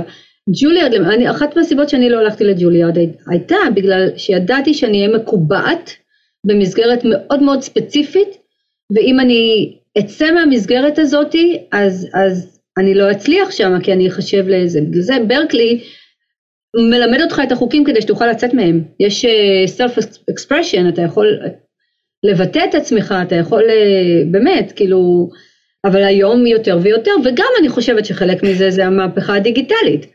וגם רואים מה אנשים רוצים לשמוע, מה אנשים רוצים לעשות, זה בהחלט, בהחלט. נכון. וואו שרון אנחנו כבר uh, קצת יותר משעה פה והיה פרק ממש מרתק. כן מטורף ממש מרתק. וממש שאלה אחרונה לפני שאנחנו מסיימים אולי שתי שאלות. אחת זה איפה את רואה את עצמך עוד נגיד שלוש או חמש שנים? ושתיים זה האם באמת יש לך עוד טיפים לתת למוזיקאים ומוזיקאיות צעירים בין אם הם מלחינים ובין אם לא uh, לקריירה וגם אולי לכיוון באמת של ארצות הברית. אה, איפה אני רואה את עצמי? אני רואה את עצמי ממשיכה בדרך שסללתי לעצמי וממשיכה לסלול, להגיע לפרויקטים עוד יותר גדולים ועוד יותר אה, אה, מוכרים. הסדרה שאני עושה עכשיו בארץ, אין לי ספק שתגיע לכאן, היא, היא נהדרת, היא פשוט מעולה. אה, אין לי ספק שזה יגיע לכאן. אה, עוד אה, סדרות אה, מדהימות כאלה ומקסימות ושהן מאתגרות ו- וכיף. פה אני עושה המון סאונד דיזיין גם, אז זה פתח לי אה, תחומים חדשים מבחינה מוזיקלית שלפני זה לא כל כך עשיתי אותם. אז זה נורא כיף כי לפני זה היה לי משהו אורקסטרלי לחלוטין, ברנרד הרמן, ובאמצע היה לי, אתה יודע, איזה לייפטיים עם גיטרות, ועכשיו אני עושה את זה שזה הכל במחשב, אבל הרבה סאונד דיזיין עם קצת מידל איסטרן, כזה מגניב, וקונצרט עם, ה, עם גיימנס קורס, כששם יש לי אז עוד ועוד ועוד דברים, אני רוצה קומישנים יותר גדולים. למשל, משהו שנורא משמח אותי, הבת שלי שרה, ותכף אני רוצה להגיד לכם משהו על זה. הבת שלי שרה במקהלה מגיל חמש שנקראת The National Children Course, הם מדהימים. פשוט המקצועיות והרמה היא עצומה שמה. ולפני כמה שנים הם אה, הזמינו ממני יצירה שנקראת ילדי האור, שזו יצירה שגם כתבתי לה את המילים, חיפשתי, אם אתם כותבים יצירה עם טקסט, אני באמת ממליצה למצוא משהו שהוא מה שנקרא public domain, שהוא, שאין עליו כבר זכויות שאתם יכולים להשתמש, או לכתוב בעצמכם מילים, כי אחרת זה, זה בלגן, אם אתם, כמו שהיה לי עם נתן יונתן ונתן אלתרמן זה בלגן, אבל, ושם כתבתי באמת גם מוזיקה וגם מילים, והם יוצאים לסיור באירופה, וסוף, בסוף הסיור הם מקליטים אלבום ל Abbey Road's, Abbey Road Studios בלונדון, שזה כמובן אה, המיתולוגים שאיפה שהביטלס הקליטו את כל המוזיקה שלהם, והם הולכים להקליט היצירה הזאתי. ואני נוסעת לאיטליה ל- ללמד מוזיקה לסרטים, ומשם כנראה ניסע ללונדון, שאני אוכל לזה. ועכשיו, איך זה קרה? איך הגעתי לזה? כשהבת שלי התחילה את המקהלה הזאתי, לא הכרתי את המנהל המוזיקלי. פשוט באתי, הצגתי את עצמי, אמרתי, שלום, אני שרון, אני אימא של עדן, כל כך כיף להיות פה. אני מלחינה, אני כותבת גם מוזיקה קוראלית, האם אני יכולה לשלוח לך קצת מוזיקה שלי? הוא אמר לי, בשמחה. ושלחתי מוזיקה שלי, והם uh, הזמינו ממני יצירה, שילמו לי על זה מאוד מאוד יפה, ואני שומרת את כל הזכויות, והם הולכים להקליט את זה לאלבום, וסביר להניח גם שהאלבום הזה יהיה מועמד לגרמי. אז בגלל, בגלל שלקחתי את ה, את ה... איך אומרים בעברית? שכחתי כבר אינישטיב, את היוזמה. את היוזמה, וניגשתי. גם את הסדרה הזאת, דרך אגב, אני עושה היום בגלל יוזמה. בגלל שמישהו נתן לי אה, ארבעה טלפונים, התקשרתי לכולם, והאחד הזה, אחד מהם הוא עכשיו הטלפון הזה שאני עושה עכשיו את הסדרה הזאת. אז כשאני מדברת על יוזמה, למשל, קודם כל, אה, אם אתם רוצים גם לכתוב מוזיקה קלאסית, יש מלא מלא מלא הזדמנויות, בעיקר למלחינים צעירים. פשוט תעשו גוגל composition competitions. זה פשוט וקל, תיכנסו ל-New USA, אה, New Music USA, שהם גם מאוד, אה, יש שם את כל ההזדמנויות, ותיצרו למשל אם אתם מעוניינים במוזיקה קוראלית ועכשיו אתם בתיכון ויש שם מקהלה, תכתבו משהו קטן למקהלה, תבואו למי שמנצח ותגידו אני נורא נורא רוצה שיעשו את זה ותקליטו את זה. אם אתם עכשיו באוניברסיטה ואתם נורא רוצים ואין מי שיקליט, גם אתם יכולים ללכת שם למקהלה, אבל אם לא, לכו, ל... תיקחו, תעשו מה שנקרא trade off. זאת אומרת, בוא תשאיר לי פה, אני אנגן לך פה. תעשו trade off ותיצרו את הדברים האלה. גם אפשר לקחת ארבעה חמישה אנשים ליצור קונצרט של מוזיקה, שאתם מנגנים אחת המוזיקה שלכם, ויש אה, באקדמיה, יש אני בטוחה אפשרויות של אה, כאלה מין קונצרטים. אז יש, אבל זה הכל עניין של יוזמה. יש מישהו שקוראים לו אריק ווידיקר. אריק ווידיקר הוא ה... אה, הקוראלי, המלחין הקוראלי, הכי מצליח בעשרים שנה האחרונות. הוא היה נשוי להילה פליטמן שהיא זמרת אופרה מטורפת וחברה טובה שלי. איך אריק התחיל?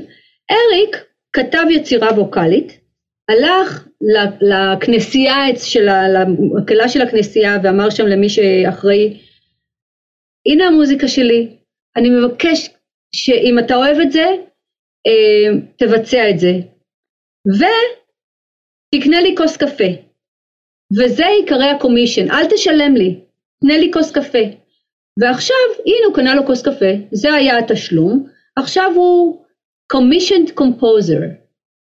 זה כבר משהו אחר, אז יש כל כך הרבה אפשרויות לעשות את הדברים האלה. עכשיו, מבחינת מוזיקה לסרטים, אם אתם רוצים, אז קודם כל אני גם הייתי בודקת, יש המון המון המון אפשרויות. אמ, קודם כל אם אתם בארץ, ואתם לא יכולים להגיע לכאן כרגע, אמ, תבדקו מי עושה מוזיקה לסרטים בארץ. יש את אה, עמית, חברנו היקר, יש את אה, אבי בללי, יש המון שעושים את זה היום. אם אתם מאוד אוהבים את המוזיקה של, שלהם, אל תתביישו. תבדקו איפה הם נמצאים על אינסטגרם, פייסבוק, אה, טוויטר, whatever, ותכתבו, שלום, קוראים לי ככה וככה, אני כל כך אוהב את המוזיקה שלך, האם, או שלך, האם יש איזה, איזושהי דרך שאני יכול לבוא לראות סשן, לשבת איתך לכוס קפה, לקבל קצת עצות, או אם אתה צריך מישהו שיעזור לך, שיעשה לך קפה, רק אני רוצה לשבת ולראות מה אתה עושה. יש המון דרכים, צריך פשוט ליזום.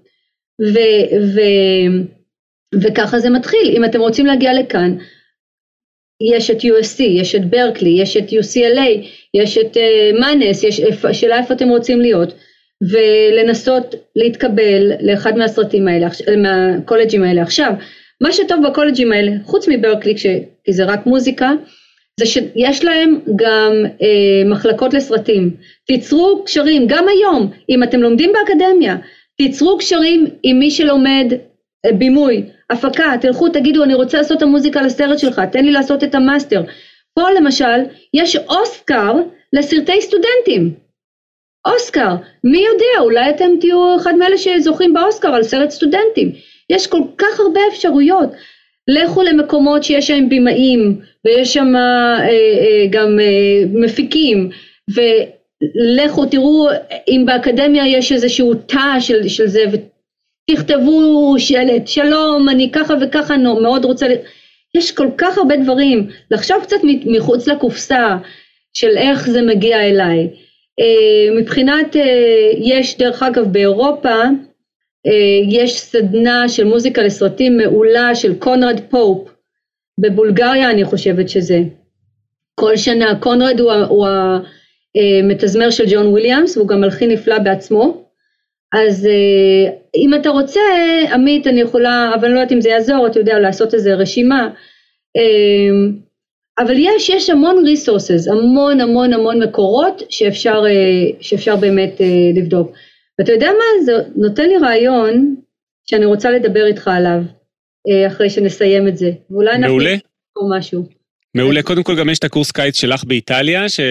אה, נכון, ש... נכון, כן. יש קורס קיץ שלי באיטליה, זה, נכון. אה, זה בעצם קורס גיטרה ויש גם, גם נגנים אחרים, בעיקר כנרים, יש שם מורים מצוינים, ואני מלמדת שם מוזיקה לסרטים, ואם אתם רוצים פרטים אז בהחלט, אמ, כי עכשיו אה, עם האקדמיה, כן, טלי רוס, שהיא אה, בעצם היוצרת של הפסטיבל הזה, היא באמת, אה, וזה מחיר מגוחך, ויש שני מקומות והם מגניבים לחלוטין, אז ובסופו של דבר אם, אם אתם פסנתרנים או גיטריסטים, אז אתם uh, תעשו מוזיקה לאיזושהי סצנה שאני אביא איתי, כמו שעשיתי, ויש קונצרט, זה נורא נורא נחמד, ואתם תיצרו קשרים חדשים, אז uh, בהחלט. יש קורסים נהדרים, ואיטליה זה פשוט כל כך זול, ש, שזה ממש שווה. גם להיות באיטליה קצת. וואו, טוב, שרון, באמת היה פרק מרתק עם המון המון טיפים, גם על קריירה, גם על הלחנה אה, לסרטים, גם בהלחנה קונצרטית. אה, גם על ממש... חשוב, עמית, כן. אה, להאמין בעצמנו, להאמין בעצמנו כי אנחנו כל כך, כל הזמן נתונים לביקורת מה, מכל מה שמסביבנו, מאנשים מסביבנו, גם כאלה שאומרים, אה, אי אפשר לעשות כסף ממוזיקה, לא, זה לא נכון, אפשר, אבל זה לוקח זמן. אה, פשוט אני הייתי מאוד ממליצה לקרוא את כוחו של תת המודע של יוסף מרפי, יוסף מרפי, ג'וזף מרפי, אם, אם צריכים איזה בוסט כזה, אני עדיין קוראת את זה, כי לפעמים קשה, באמת, לפעמים קשה, לכולנו לפעמים קשה. אז צריך להיות בסביבה תומכת, ואם אין לכם סביבה תומכת, אז תמצאו את הסביבה התומכת הזאת אה, בחוץ. ותזכרו שאם אתם רוצים שאנשים יהיו שמחים בשבילכם כשאתם מצליחים, אתם חייבים להיות מסוגלים להיות שמחים בשבילם כשהם מצליחים. קרמה. יס, yes, זה משפט נהדר לסיכום, אני mm-hmm. חושב. נכון. שרון פרבר מלוס אנג'לס, המון המון תודה על הריאיון הזה. ברצון. תודה רבה גם לכל המאזינות והמאזינים על ההקשבה. יאללה, נתראה בפרק הבא. ביי. להצליח במוזיקה פודקאסט אופטימי על קריירה במוזיקה, על שיווק למוזיקאים ועל איך לקחת את החלומות שלכם ולהפוך אותם ליום-יום שלכם. עמית ויינר מארח אורחים מוזיקאים, יוצרים ואומנים שמספרים על החיים והבחירות שלהם בקריירה.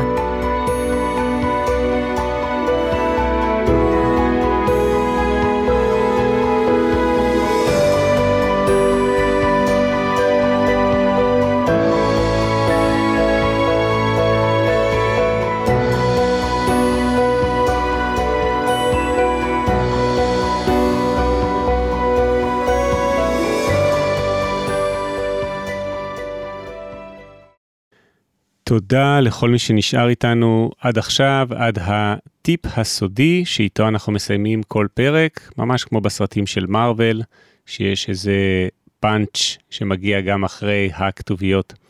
והפעם אני רוצה לדבר על האם ללמוד מוזיקה באיזושהי מסגרת מסודרת או לא ללמוד מוזיקה. מה היתרונות לכאן או לכאן. אז אה, יש איזושהי מחשבה היום אצל הרבה צעירים שאני מדבר איתם ופוגש אותם, שלא צריך ללמוד מוזיקה, או שאולי זה לא הכרחי כדי לעסוק אחר כך בתחום המוזיקה. וזה קשור גם נגיד למי שמעוניין להיות בתחום המוזיקה לסרטים, והדוגמה שהרבה פעמים נותנים זה באמת את המלחין האנס זימר, שתמיד מתגאה בזה שהוא בעצם מעולם לא למד מוזיקה באופן רשמי, והוא למד רק שבועיים פסנתר, זה משהו שככה מופיע בהרבה מהראיונות, מהראיונות איתו. וחשוב מאוד לדעת שהאן זימר הוא היוצא מן הכלל ולא המקרה הנפוץ. למשל, יש אתר שנקרא Gang, Game Audio Network Guild, שמאגד הרבה מהמלחינים למשחקי מחשב בארצות הברית ובכלל, והוא עשה מחקר וראה שאחוז מאוד מאוד גבוה מבין המלחינים למשחקי מחשב דווקא, משהו כמו 85% מהם, יש להם תואר במוזיקה, תואר ראשון, ולהרבה מהם גם יש תואר שני, שזה שונה ממה שבדרך כלל אנשים חושבים. אז בניגוד למחשבה הרווחת היום שאפשר להיות מוזיקאי מבלי ללמוד, אז קודם כל אפשר להיות מוזיקאי מבלי ללמוד. זה בעצם פרדוקס בגוף המשפט שאמרתי עכשיו, מצד אחד אפשר להיות מוזיקאי מבלי ללמוד, מצד שני, אם תקשיבו לטיפ הסודי בפרק הקודם, שבו דיברתי על להיות רב גווני ורב תחומי, ושיש לכם בעצם ארגז כלים גדול שאתם יכולים להציע אה, בתחום עולם המוזיקה ובתחום תעשיית המוזיקה, אז לא ללמוד מוזיקה בשום צורה שהיא, אה, יכול מאוד להיות שעשוי להוריד לכם חלק מהכלים שאתם מסוגלים להציע, או אפילו לפגוע במיומנויות ובמקצועיות המוזיקלית שלכם. אז האם ללמוד לתואר ראשון או לתעודה וכל זה, זה כבר נושא אחר, ואולי נדבר על זה באחד הפרקים הבאים. אבל אני באופן אישי מאוד ממליץ ללמוד מוזיקה באופן מסודר, ולמעשה כמעט כל מי שאני מכיר, ורוב המלחינים שעוסקים בהלחנת מוזיקה למדיה, בעצם למדו מוזיקה באיזושהי צורה מסודרת. זהו, זה הטיפ של היום, תודה שהקשבתם עד כאן ונתראה בפרק הבא.